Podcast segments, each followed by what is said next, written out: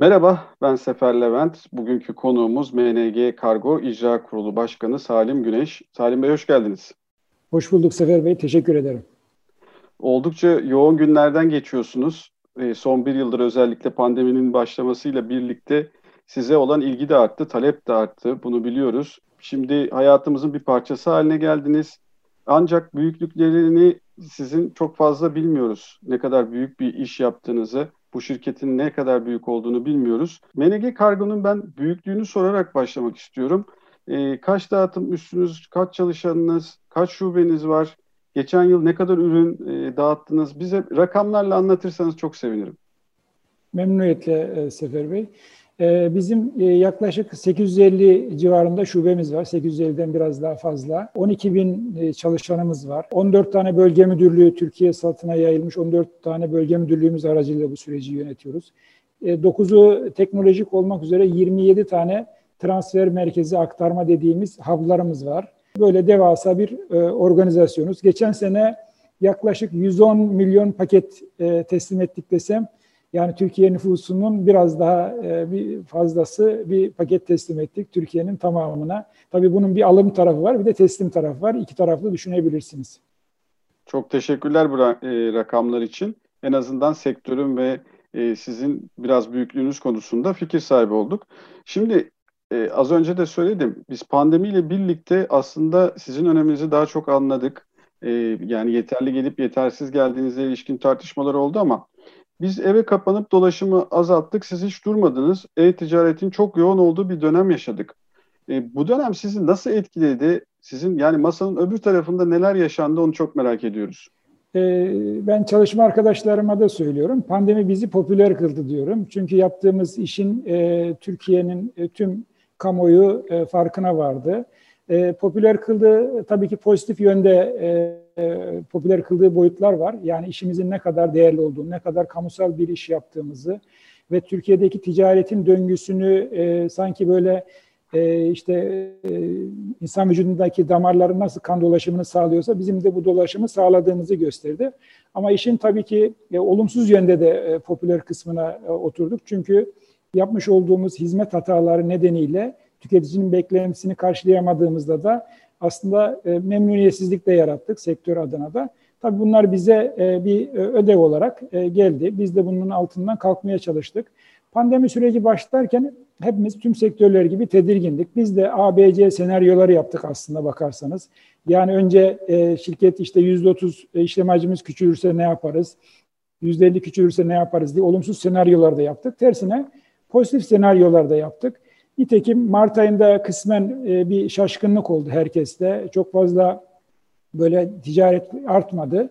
Ama Nisan'dan itibaren insanlar evde sıkılmaya başlayınca yavaş yavaş başlangıçta işte hobi malzemeleri, kitaplar, sonra spor malzemeleri, sonra işte evde hazır bulunmuşken mobilya, küçük mobilya ve ev eşyalarının değiştirilmesi, yavaş yavaş tekrar kıyafet ve benzeri şeyler. Hayat bu şekilde evrildi. Özellikle Nisan'ın on beşinden itibaren hele hele Mayıs ayında neredeyse tavan yaptı. Tabii biz sektör olarak da buna hazırlıksızdık. Çok fazla bizim iş modelimiz buna uygun değildi. Biz belki biliyorsunuzdur B iki B ağırlıklı bir sektördük. kırk yıl önce kurulmuş B iki B ağırlıklı, yani Türkiye genelde bayilik teşkilatı olan, Türkiye genelde acenteleri olan sigorta firmalarıdır, işte beyaz eşya firmalarıdır, bankalardır. Ağırlıklı olarak B iki B çalışan bir sektördü. Yıllarca işimizin yüzde sekseni B iki B olarak e, yürüdü.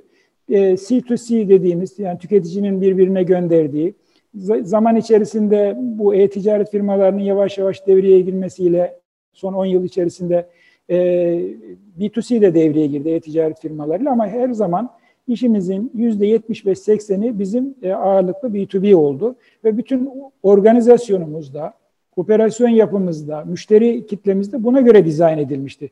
Tabii o gelen şokla birlikte biz buna çok da hazırlıklı yakalandık dersek doğru olmaz. Başlangıçta yaşadığımız bu belki memnuniyetsizlikler ve hizmet kalitesindeki sıkıntılar da bundan kaynaklandı. Çünkü bizim sektörümüzde her firmanın bir ölçeği vardır Sefer Bey. Bu ölçek mesela bizde diyelim ki o dönemlerde üç yüz üç yüz elli bin adet aralığındaydı. Bu ölçeğin üzerine e, çıkmanız çok kolay değildir. Çünkü Türkiye'nin tamamında bu kapasiteyi büyütmeniz gerekir. Biraz o yani, konuda bilgi verir misiniz? Yani bu pandeminin yoğun yaşandığı, size de ilginin en çok olduğu dönemde talep neydi en başta pandeminin başında? O top noktada biz nereyi gördük? Yani şöyle söyleyeyim, biz neredeyse e, özellikle e-ticaret tarafı üç katına yakın arttı bir anda, bir anda arttı. E, ve bizde e, diyelim ki işlem hacmimiz üç yüz elli bin adetse bize altı yüz bin, yedi yüz bin adetlerde kargo gelmesi gibi bir noktaya geldi. Tabii ne bizim, yaptınız yani, peki? Yani bu yani, kota koyduk katına... mecburen. Kota koyduk mecburen. Çünkü günlük bizim bir kapasiteniz var. Bu kapasiteyi bir anda yükseltmeniz mümkün değil. Yani sadece bir yere bir hap açarak olmaz. Çünkü bu kargo Türkiye'nin her tarafına yayılıyor. Yani sizin araç, araç filonuzu artırmanız lazım. Çalışan e, e, sayınızı artırmanız gerekiyor. E, çıkış ve varış aktarmaları büyütmeniz gerekiyor. Yani e, hani e, kapasiteyi zorladığınızda da şey gibi düşünün. Ben hep şey örneğini veriyorum. Diyelim ki bay, Kurban Bayramı öncesi Bodrum'a çok sayıda yolcu gitmek ister. Uçağın kapasitesi de üç yüzdür. Hiçbir zaman siz o uçağı üç yüzün üzerinde e, yolcu alamazsınız. alamazsınız. Yani uçak ya uçak sayısını arttırmanız lazım ya daha büyük uçak getirmeniz gerekir. Bizim işte aşağı yukarı buna yakın bir şeydir. Dolayısıyla Anladım. Biz orada kotalar koyduk mecburen. Yani bunda sektörde biz öncülük yaptık. Biz bir kota koyduk. Dedik ki biz makul olarak üç yüz bin adet, üç yüz elli bin adet taşıyabiliriz günde. Bunun ötesini bekletmek zorundayız. Onun için kargolar beklemeye başladı. Bir tüketici olarak belki siz de bunu e, yaşamışsınızdır. Yaşadık. Personel tarafında bir artış oldu mu? Pandemi öncesine göre bahsediyoruz. Şöyle söyleyeyim, biz e, normalde dokuz binlerde e, adetimiz, çalışan sayımız şu anda on iki binlere kadar geldi. Tabii ki bu yani neredeyse e, işte üç bin kişi diyelim biz bunu. yüzde otuzun e, üzerinde, yüzde otuz üç evet, civarında bir evet, artış evet, olmuş. O, o civarda bir artış oldu. Çünkü e, Türkiye'nin her tarafında biz e, kapasitemiz şu anda neredeyse altı yüz elli binlere çıkardık e, günlük taşıma kapasitemizi. Yani neredeyse e, iki katına yakın bir kapasite oluşturduk. E, ama bunun için biz Mayıs ayında bunları yaşayınca çok hızlı bir şekilde e, altyapımıza yatırım yapmaya başladık. Yani e, yirmi yedi tane aktarma merkezi, e, hub dediğimiz yerin yarısından fazlasını büyüttük. E, büyük alanlara geçtik. İstanbul'a iki tane büyük hub açtık. Ki öyle ancak büyüttü. Şubelerimizin önemli bir kısmının yerlerini değiştirdik. Daha büyük metrekarelere geçtik. Çünkü sizin şubeniz küçükse oraya eskiden diyelim ki üç tane arabayla kurye arkadaşım hizmet veriyorsa altı tane arabayla hizmet versin dediğinizde bu sefer fiziksel alanlar yetmiyor. Şubeler yetmiyor. Hı hı. Dolayısıyla şube sayımızı artırdık. Yani biz sektör olarak aslında sadece M N G Kargo olarak değil ki M N G Kargo bu konuda en hızlı büyüyen belki şirketlerden biri oldu. Sektör olarak kapasitemizi e, bu e-ticaretin ve pandeminin getirdiği büyümeye uygun hale getirdik. E, şu anda daha e, doğru yönetiyoruz diyebiliriz bu anlamda hacimlerimizi. Şimdi Salim Bey, şubelerden bahsediyorsunuz, haplardan, dağıtım merkezlerinden bahsediyorsunuz. E, biraz daha ben böyle hem bizi dinleyenlerin hem okurlarımızın e, fikrinde canlanması için bir soru soracağım. Biz paketi size teslim ettikten sonra son E, bu dağıtımda e, gideceği noktaya ulaşana kadar o paket nerelerden geçiyor? Nasıl bir yol izliyor? Şimdi şöyle düşünelim. Sizi paketi verdiniz bir kurye arkadaşımıza. Önce kurye arkadaşımız bunu bağlı olduğu şubeye getirir. Bizim her şubemizin bir çalışma alanı vardır. Bir banka gibi düşünün. Bu şubeler akşama kadar sizler gibi kurumsal müşterilerimizden olabilir, bireylerden olabilir, KOBİ'lerimizden, esnaflarımızdan olabilir. Bunları toplarlar. Ve gün sonunda bağlı oldukları bir merkezi operasyon center, hub dediğimiz büyük lokasyonlarımız vardır. İstanbul'da mesela beş tane böyle lokasyonumuz var. Oraya getirirler. Oradan bunlar line haul dediğimiz ana hat arabalarıyla, önce orada sorting sistemlerimiz vardır. Orada ayrıştırırlar. Diyelim ki sizin kargonuz Adana'ya gidecek olsun. Adana arabasına biner. Adana arabasıyla Adana'ya gider. Adana'da tekrar ayrıştırılır. Diyelim ki o kargo Mersin'e gidecek olsun. Mersin'in arabasına biner. Mersin'de de şube bazında ayrıştırılır e, ve orada şubeye gider. E, diyelim ki e, işte e, Mezitli şubesine gitmiş olsun. O şubede de bu sefer e, hangi kurye sizin göndereceğiniz adrese bakıyorsa mahalleye, o kuryenin arabasına biner ve o kurye arkadaşım götürür teslim eder. Yani neredeyse altı yedi tane transaction evet. vardır şeyin içinde. Yani bizim kargomuz aslında bayağı bir macera yaşıyor. Bayağı kesinlikle, bir seyahat ediyor. Kesinlikle. O yüzden de yani kapımızdan bu kargoyu alan e, kargocu arkadaş tutup onun son noktasına götürmüyor. E, evet. Çünkü bu şekilde zaten başa çıkmak mümkün değildir. Mümkün değil. Bu şekilde bir e, güzergah izliyor. Evet. Tabii çok zor bir iş yapıyorsunuz. Yani bunu da e, anlayışla karşılamak lazım ama sektör olarak çok eleştiri de alıyorsunuz. Kesinlikle. Hani güzel şeyler de alıyorsunuzdur. E, bir günde teslim edilen kargo için herkes belki e, sizi takdir etmiyordur ama içinden seviniyordur ama ikinci, üçüncü günden sonra isyanlar başlıyor. Kesinlikle. Telefonlar başlıyor. Bu e-ticaretteki e, dağıtımlardaki problemler neler? Bunları çözmek için ne gibi çözümler var? Ee, az önce bahsettiniz ama yani daha böyle spesifik örneklerle söyleyebilir misiniz bize? Tabii ki. Ee, şimdi e-ticaretin biraz önce kısmen bahsettim. Biz B iki B ağırlıklı bir sektördük ve buna göre dizayn edilmiş bir sektördük. E-ticaretin dinamikleri farklı.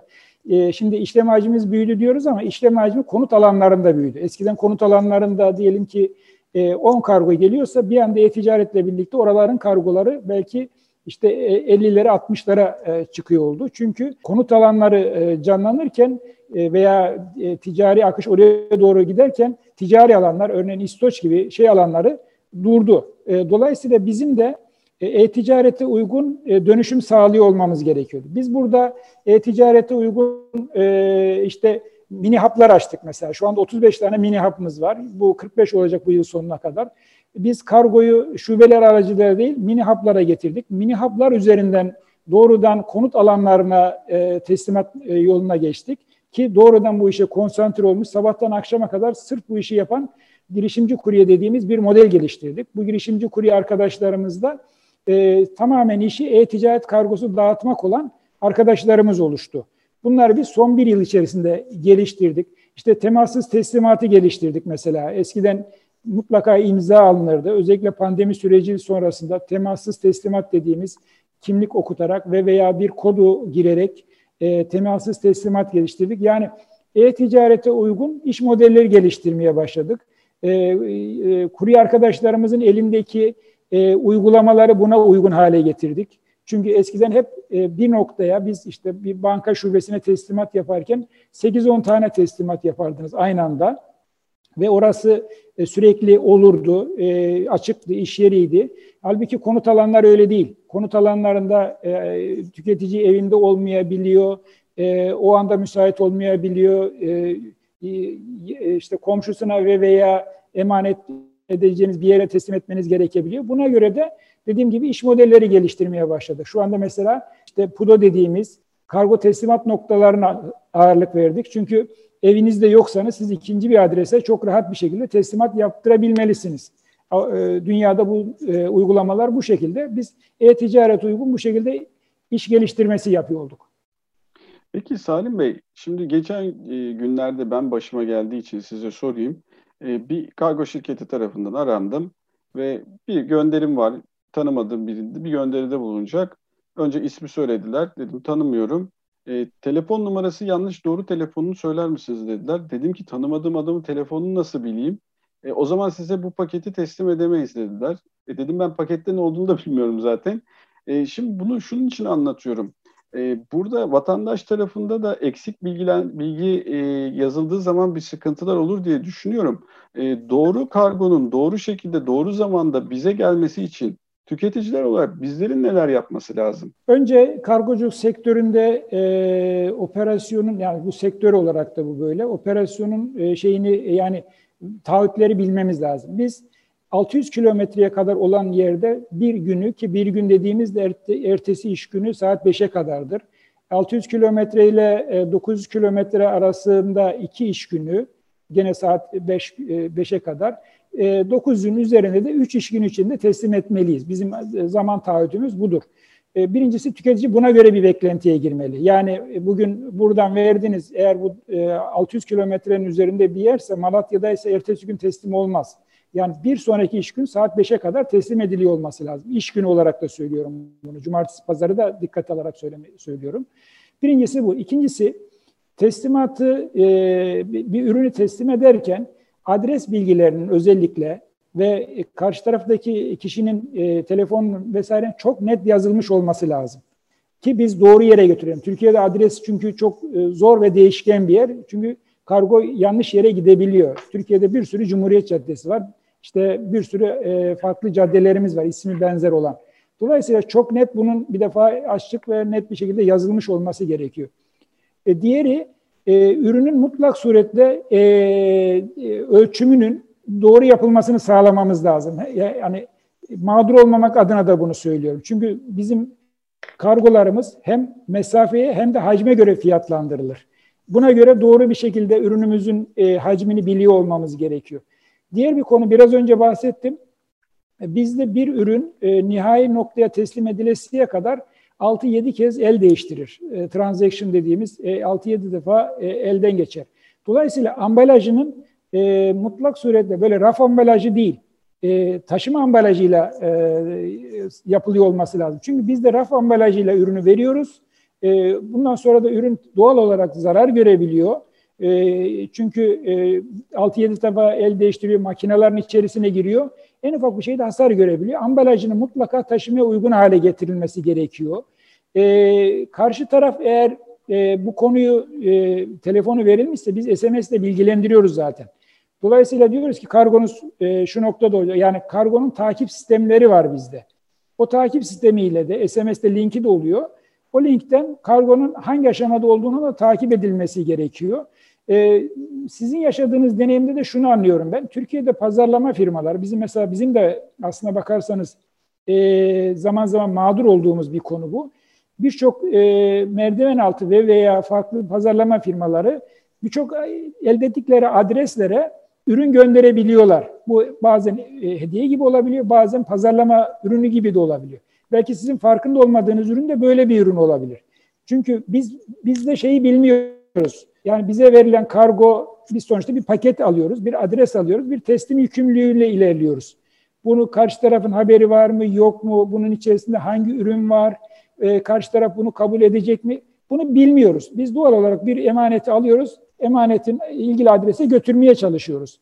Dolayısıyla bu tür şeylerde de S M S geldiğinde ve veya size bilgi geldiğinde hemen bunun dönüp bu benim istemediğim bir kargo diye bize bilgilendiriliyor ve bizim de bunu mahrecine, çıkış noktasına iade ediyor olmamız lazım. Teşekkür ederiz e, bu bilgi için de. Salim Bey, bir de şunu çok merak ediyorum. Bu pandemi döneminde e, biraz kargo e, dağıtan arkadaşlara canlı bomba muamelesi yapıldı. Ben buna çok şahit oldum. Böyle kapıların yarım aralandığı, e, böyle korkudan kaçıldığı, hiç çıkılmadığı, e, hatta biraz azarlandıklarına falan da şahit oldum. Neler yaşandı o tarafta, size ne tür şeyler geldi? Ya tabii bir, bir olumsuz taraflar var, çok olumlu tarafları var. Kapının önüne, ben de hani için pozitif tarafına bakarsa diğer tarafı söyleyeceğim. Kapısına teşekkür mektubu asan, işte çocuklar resim yapıp kapısına kargocu amca çok teşekkür ederiz, işte puzzle'ımı getirdin, kitabımı getirdin diye. Yani çok ciddi örnekler yaşadık biz. Kendi içimizde de bunu arkadaşlarımızın moral motivasyonu düzgün olsun diye paylaştık, paylaşıyoruz da. Ama tersi olanlar da oldu maalesef. Burada e, biz öncelikle şöyle söyleyeyim, bütün arkadaşlarımızı sektör olarak da söylerim, bunu e, firma olarak da, Türkiye'nin her tarafında ilk maskeye geçen belki e, sektörlerden biz de olduk. Yani şirket olarak da bunu gönül rahatlığıyla söylüyorum. Türkiye'nin her tarafında maske kullanımını hızlandıran ve e, e, uygulayan firma olduk.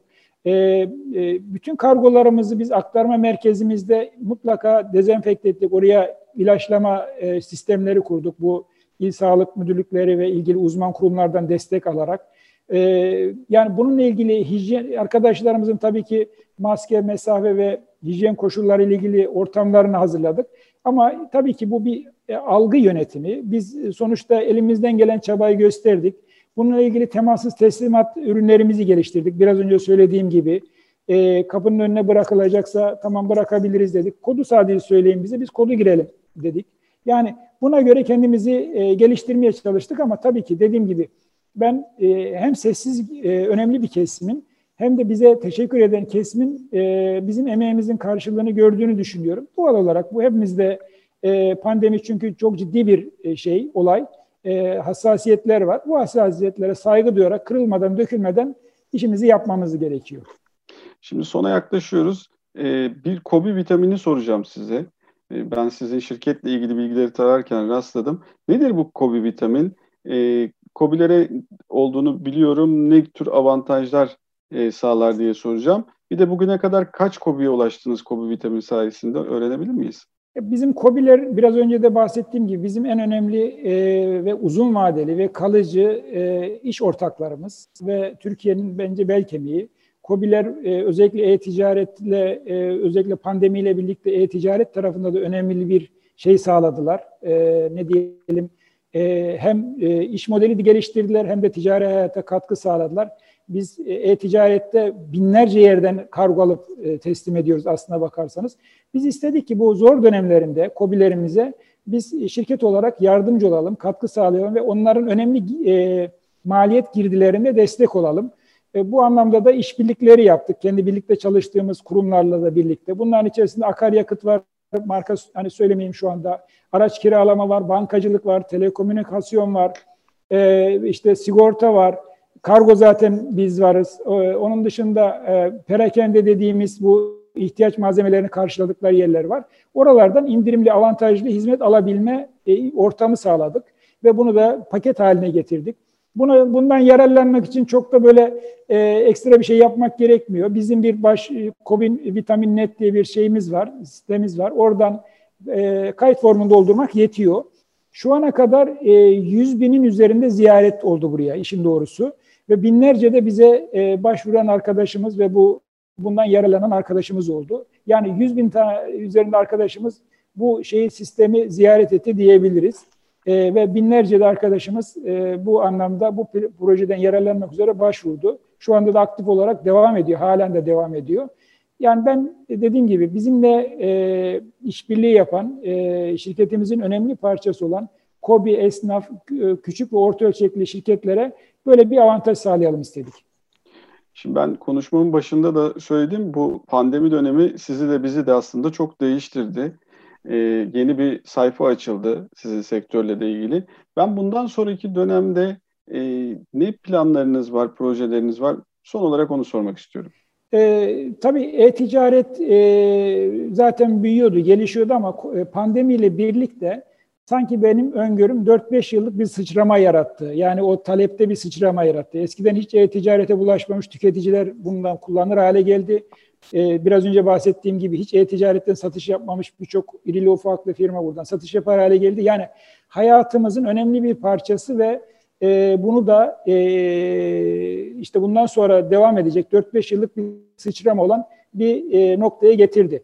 E, biz buna uygun e, iş modellerimizi geliştiriyor ve buna uygun e, uygulamalar geliştirmemiz lazım. Bizim sektörümüzde göndericiler müşteri olarak hep görülür ve e, gönder, e, bu buralar hep yani e, hem entegrasyon hem dijital uygulamalar konusunda hep dinlenirdi. Fakat tüketici dediğimiz alıcılar bizde genel olarak bu kapsamda çok fazla sektörümüzün en büyük bence dezavantajı ve bundan sonra ele almamız gereken nokta burası.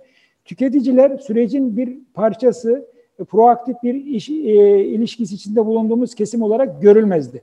Biz bundan sonraki süreç içerisinde hem mesela web sayfamızı yenilerken hem e, uygulamalarımızı geliştirirken hem de bu teslimat noktası dediğimiz noktaları geliştirirken tüketicinin de sürecin bir parçası, önemli bir paydaşı ve bundan sonra işbirliği halinde işin daha sağlıklı, düzgün yönetilmesi adına bir partner olarak görmek istiyoruz ve bütün uygulamalarımızda tüketiciyi doğru anlama, tüketicinin ihtiyacını esnek ve zamanında karşılama üzerine kurguluyoruz. Bundan sonra bunu çok daha fazla göreceğiz bizim sektörümüzde ve M N G Kargo'da. M N G Kargo olarak bizim bundan sonraki en önemli odamız tüketicinin hizmet algısını, beklentisini doğru anlamak ve ona hızlı ve proaktif çözüm üretmek olacak. E, bütün dijital uygulamalarımız, örneğin Next uygulaması dediğimiz kurye uygulamalar buna uygun. Yani kurye, örneğin e, rut optimizasyonu yapıyoruz. Tüketicim benim kuryemin kendisinin ne zaman geleceğini yaklaşık görebilecek. E, e, dolayısıyla buna uygun çözümler üretiyoruz. Çok teşekkür ederiz.